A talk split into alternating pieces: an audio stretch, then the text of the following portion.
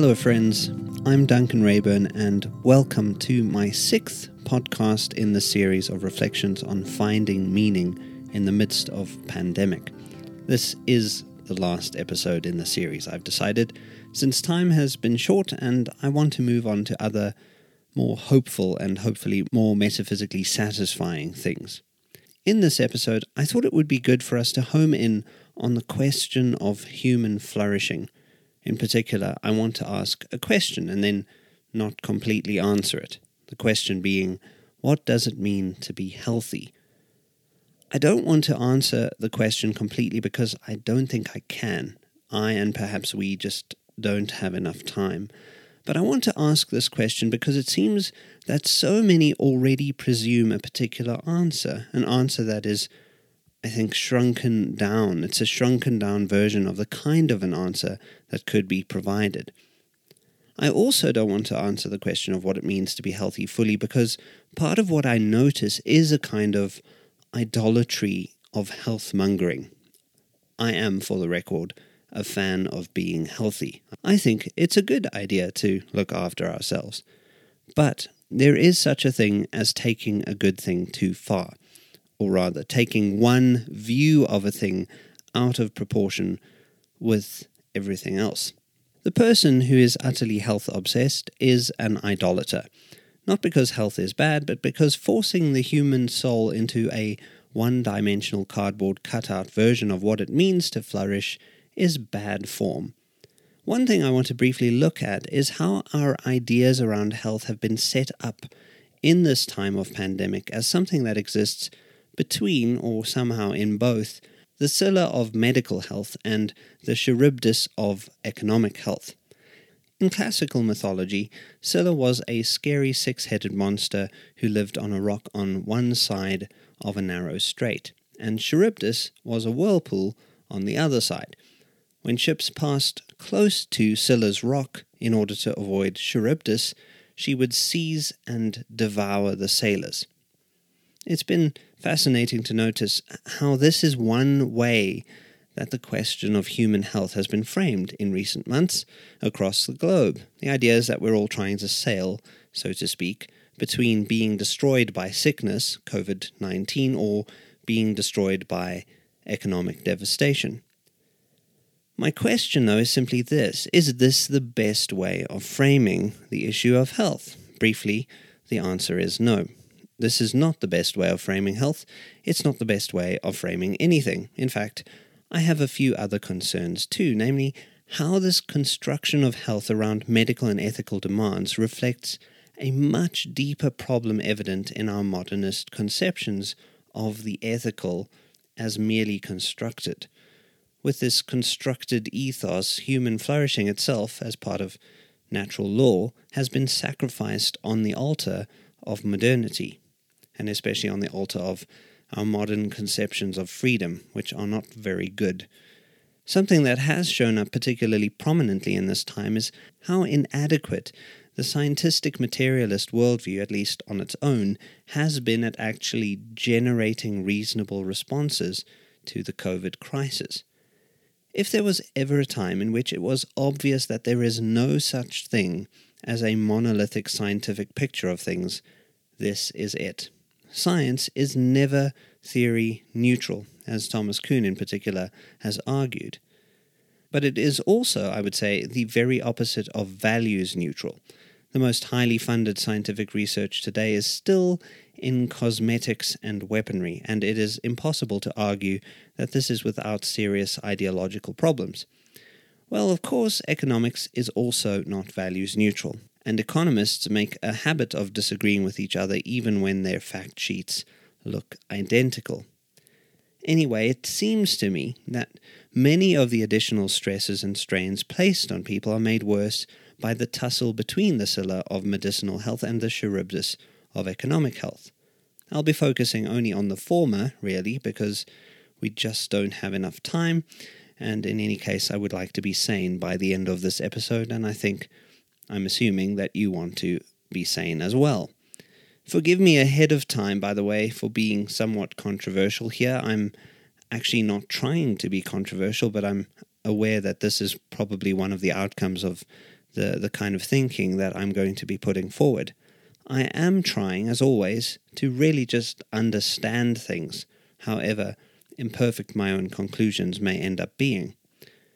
I want to offer a provocation, a probe of sorts, to use Marshall McLuhan's idea, a way of testing where we are right now, because resistance is fertile. I am more interested in raising the question and then letting you figure out what you think about it, rather than having me tell you what you should make of it. I do happen to think much of what has gone wrong is an issue of heresy in the technical sense, of shrinking down a view of things to a few bare components instead of thinking about the whole and how that whole is uh, made and how it all fits together. In this time, there are more monsters than just Scylla and Charybdis, and I think we would do well to recognize this, and certainly in this time of pandemic and crisis, many other monsters have reared their scary heads. And yet, the most prominent reduction in popular discourse seems to me to have been to these two monsters. And I think that it is the result of a general aura of modern liberalist ideas. If this is what life is about, we are in far bigger trouble than we think. In some ways, COVID 19 should be the least of our worries. Again, I think the pandemic has been apocalyptic. It has revealed a kind of baseline consciousness that needs to be seriously called into question. Modernity, of course, is the heresy much of our world has been founded on. Well, here I want to strongly argue against modern medicine's conception of health and challenge in particular what I'm going to call forensic consciousness. This is something we can see very dramatically spelled out in many epidemiological practices right now, but which has a long history. For the record, I think many epidemiological practices make very good sense. If you want to stop a virus from spreading, if you want to save lives and place less strain on any given healthcare system, then it's a good idea, for example, to call for social distancing and better hand washing. But maybe there is something like epidemiologism, a kind of ideological construction that has emerged from limiting the focus too much.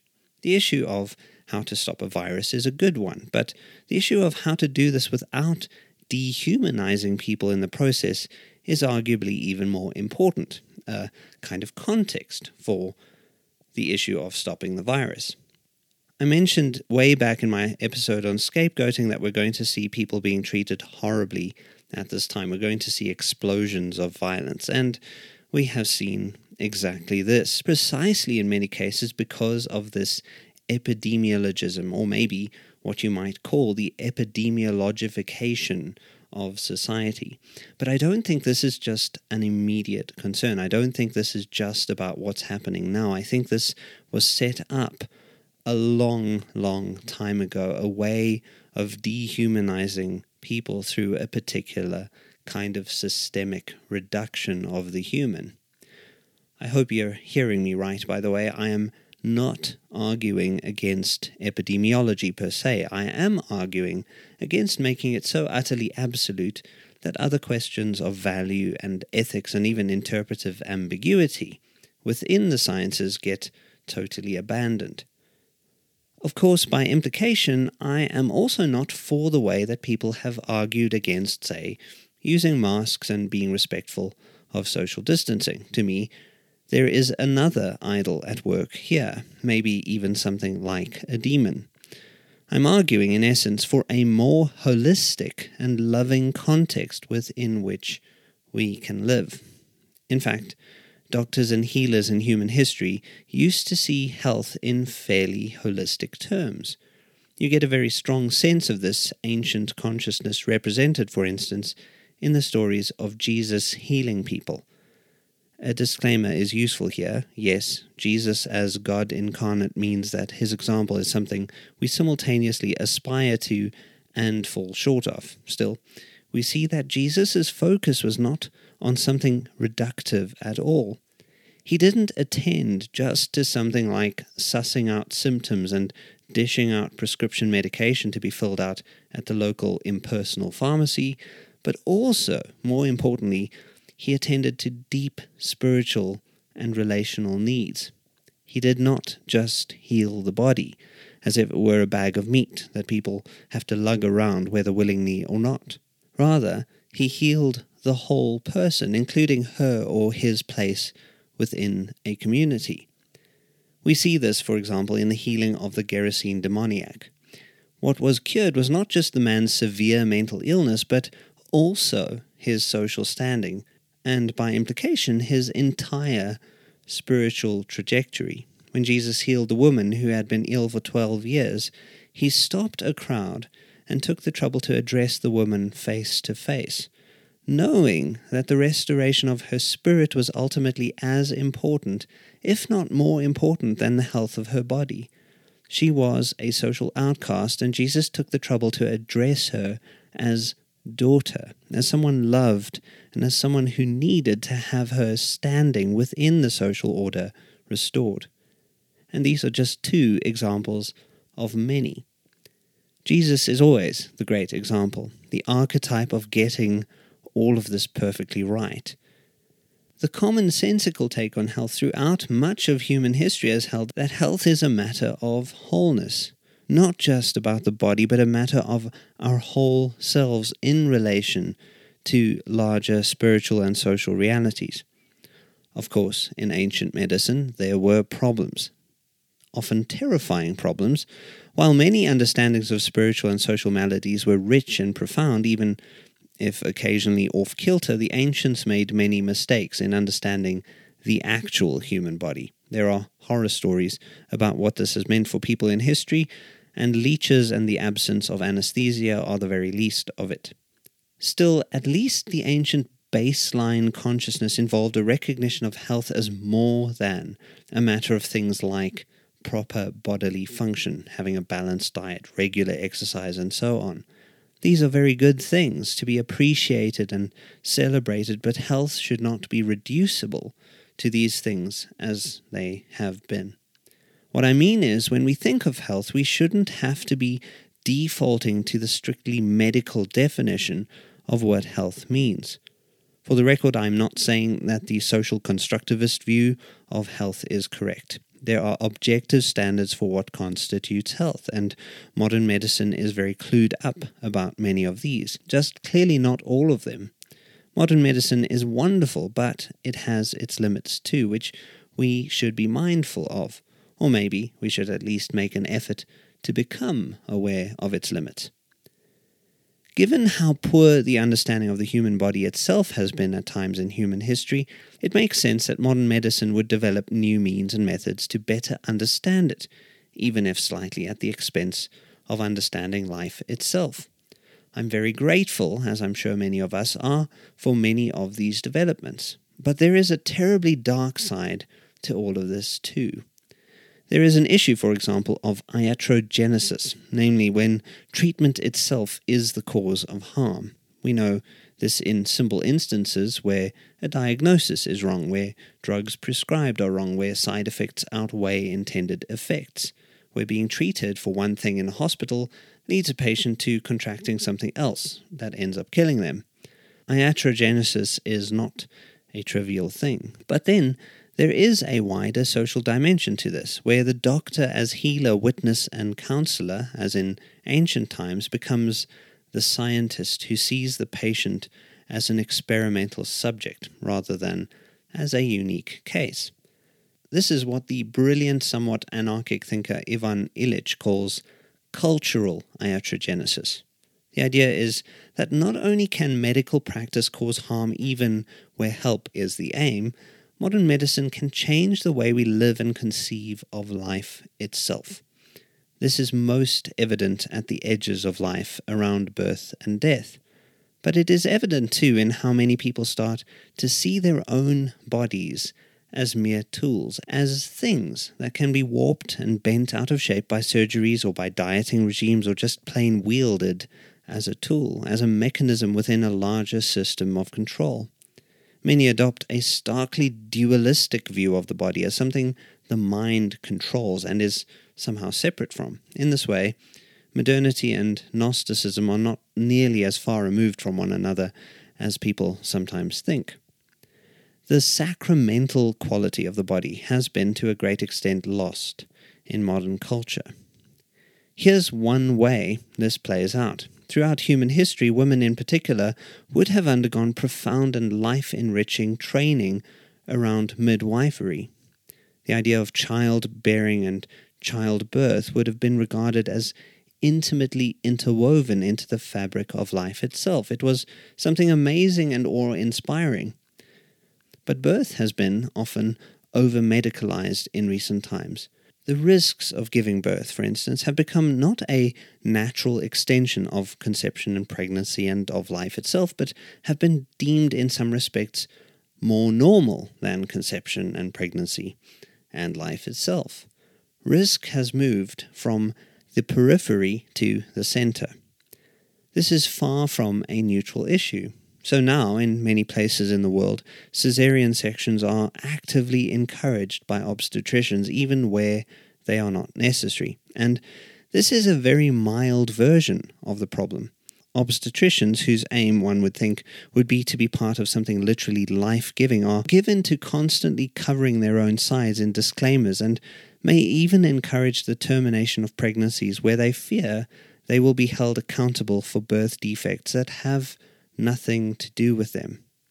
And yes, some of this is because of the constant threat of litigation, which extends the problem of over medicalizing things. The trouble is that the bureaucratization of life is exaggerated to an obscene degree, one of the consequences of modernity.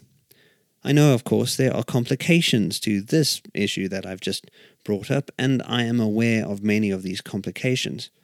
Many times there are medical interventions that are necessary and life saving. My point, though, is that at a cultural level, consciousness around health has changed as medicine has started to take more and more control over birth and also most definitely death.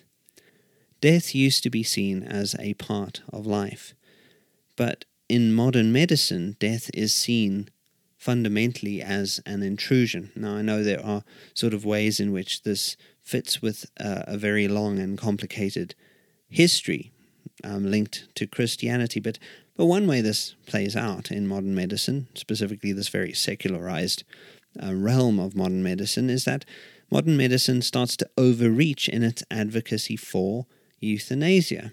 If we can't stop death, maybe one way to control it is to decide when death should be administered, somehow, mind you, as a kind of a cure.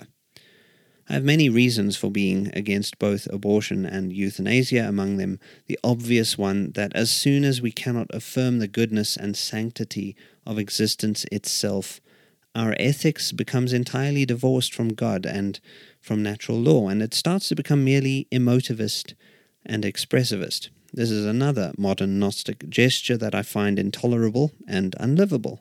As soon as we include killing in our ethics, we no longer have ethics at all, only a general kind of emotional vibe that convinces us that we're doing the right thing only when we feel that we're doing the right thing.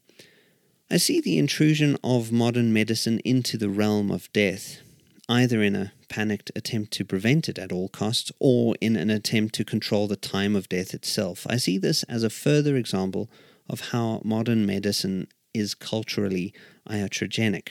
As Ivan Illich writes, under the stress of crisis, the professional who is believed to be in command can easily presume immunity from the ordinary rules of justice and decency. He who is assigned control over death ceases to be an ordinary human.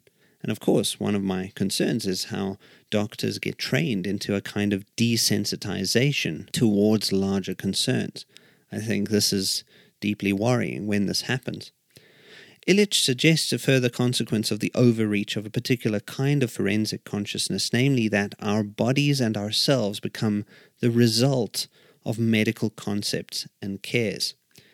Illich suggests that our bodies and cells become components in an ontology of systems. In other words, we start to see ourselves as parts in the medical machine.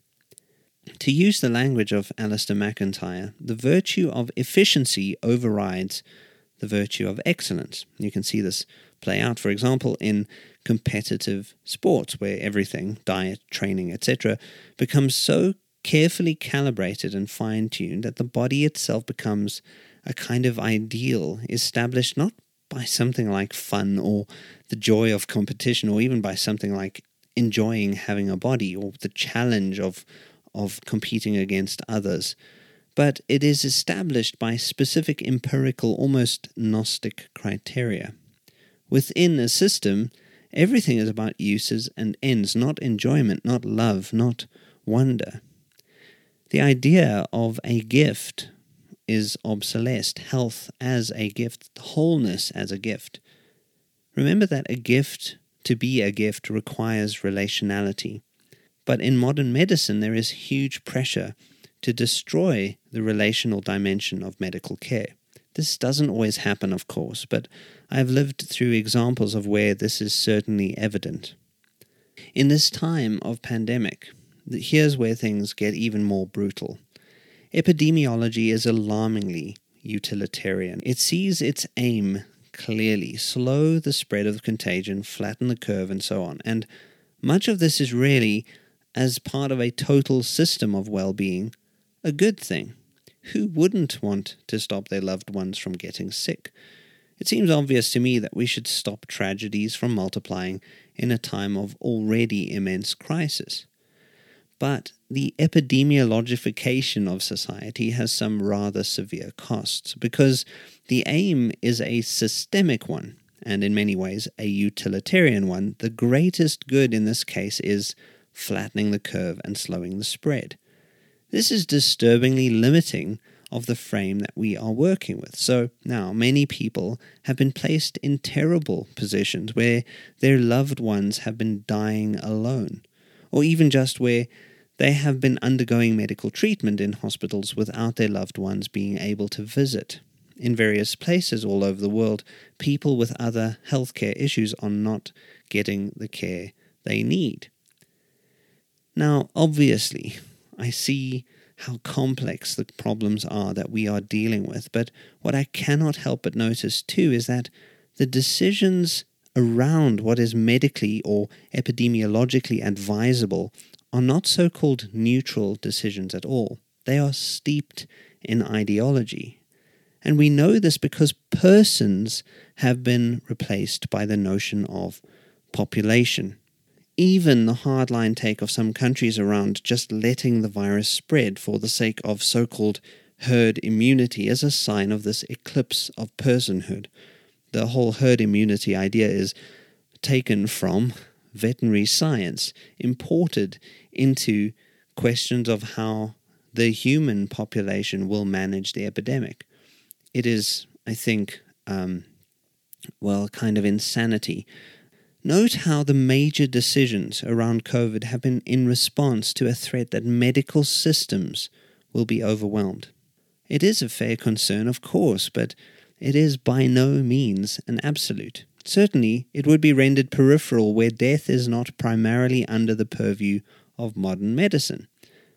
I have a concern that the trauma of eradicating the presence of love in the midst of this crisis will have lasting effects on people that will never go away. That the merely epidemiological response is causing what some call a mental health crisis, but which I prefer to think of as forced spiritual distress. I don't want to reduce the human mind to something as clinical as mental health. But in the conversations I've had with many of my students and colleagues and friends in this time, it has become clear that the mental well being of people has not been prioritized in any way. I see more to this issue too, of course. There's so much going on at this time, but I don't have enough time to get into it now. So, yes, of course, the physical health of our physical bodies is important where possible, and I am grateful today that I'm healthy. I will also try to stay healthy wherever possible because that would be the sensible thing to do. But life is more than health. At least it is more than this one particular construction of what health should be. I'm not advocating being reckless or stupid. I don't think that's a good idea. I don't think we should be careless, but I do think we need to, as a global village, ask what higher values we might need to ground ourselves properly in the question of what it means to be fully human. Well, in the Christian tradition, the meaning of being fully human has a very simple answer it is Christ. It is the God man who looked at society and at people and saw wholeness as a genuine possibility. In particular, as in the examples I narrated earlier, that wholeness did not involve neglecting the vital power of presence. I'm not saying that I have all the answers here. I've never claimed that I do. I began by saying I wasn't going to provide anything like a complete answer to the question of health. In a way, to do so would be to downplay the importance of really understanding what it means to be healthy, that is, what it means to be whole. These are terribly complicated times, and we still have a way to go before we're in anything resembling a clearing. Still, I think it is important, especially for people of faith, to think very deeply about the cost of giving ourselves over completely to the Scylla of medical health, or even to the Charybdis of economic health, which has another way of reducing the human subject to a component in a system. For these macromyths, the human being is easily reduced to being a mere datum within a system. At the very least, I think we need to raise the question of what it means to be human in the midst not only of pandemic but also in the midst of everything else too. What does it mean to be human?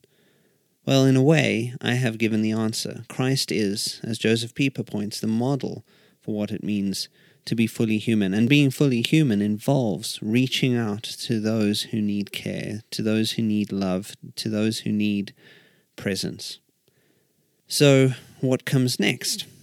I've been thinking a lot recently about the question of providence, the issue of how God is at work in the world and in us, and what this even means when there is so much struggle and suffering. I know what the usual glib answers are, and I want to steer clear of them as best as I am able to. But I do really want to explore God's providence deeply from the perspective of a robust philosophical theology and metaphysics. So, that, in short, is what we will be diving into next.